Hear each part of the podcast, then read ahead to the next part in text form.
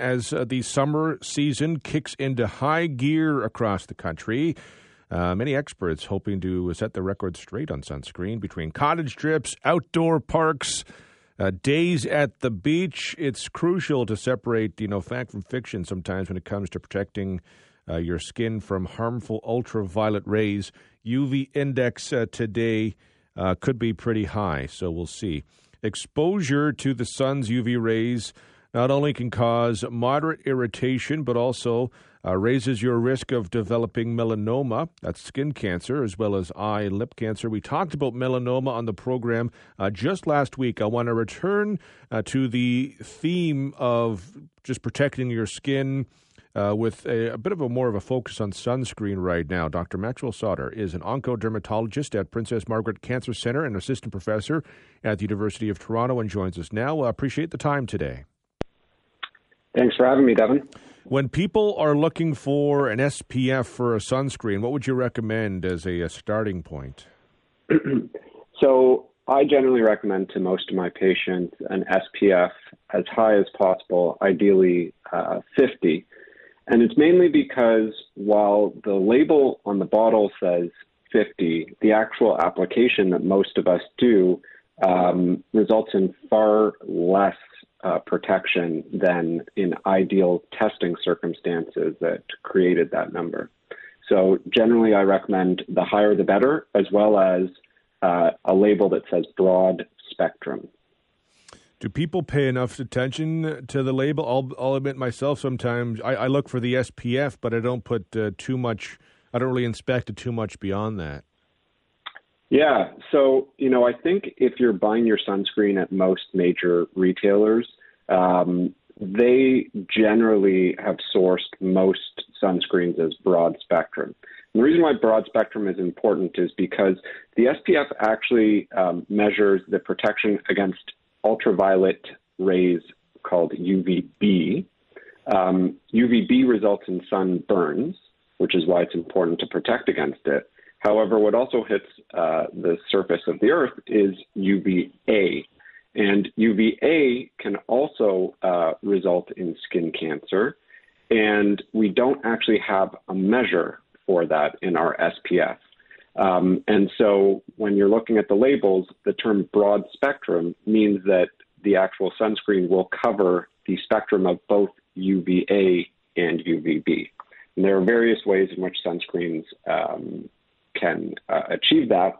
Um, but again, if you're buying your sunscreen at most major retailers, if you look at SPF of 30 or above, ideally 50, uh, the vast majority of them will already uh, say broad spectrum underneath that UV rating. What if you aren't buying at some of those most major retailers? That's where I, I do do that, but I know you know sometimes you might have a store that's a bit off that has something different than what you might normally uh, be used to seeing. Yeah, you're absolutely right. Um, and you know there is a proliferation of skincare products, um, both from you know major um, manufacturers to kind of um, mom and pop shops. And uh, so, you know, again, I would look for SPF of 30 or above and underneath it saying broad spectrum.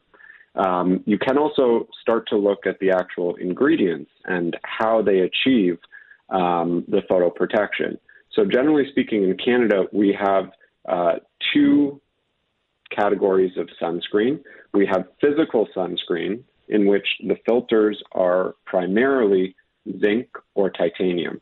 Um, and so this isn't necessarily the zinc that we may have associated with, uh, you know, the 80s or 90s, where, uh, you know, it's a sheet of white covering someone's nose. Um, but it's actually micronized, and what it uh, does is it reflects the sun off of, or the ultraviolet rays off of the skin. Um, whereas the other category is called organic, also known as chemical sunscreens. Um, and those uh, sunscreens essentially absorb radiation and then emit uh, infrared radiation uh, from that.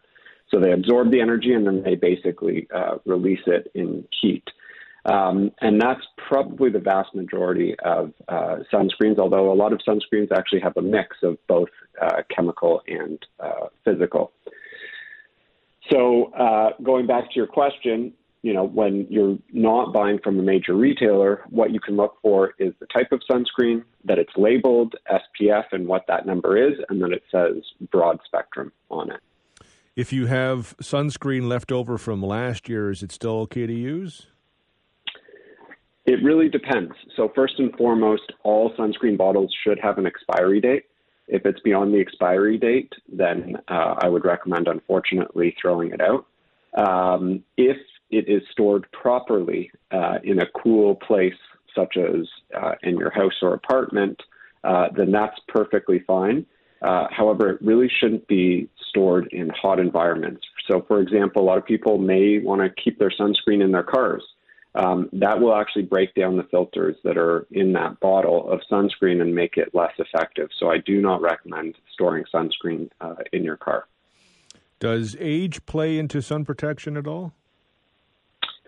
Yeah, so um, it, there is some evidence showing that as we get older, we have a little less photoprotection, which makes it more important to uh, apply uh, and apply regularly.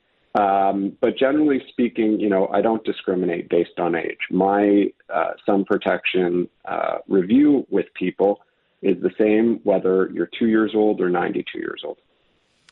And just finally, uh, how much should be applied and, and how often would you recommend? Yeah, so that gets back to my uh, first point. So when sunscreen, the SPF number uh, is calculated, it's calculated based on an application of two milligrams of sunscreen for each centimeter squared of the body um, or the skin surface.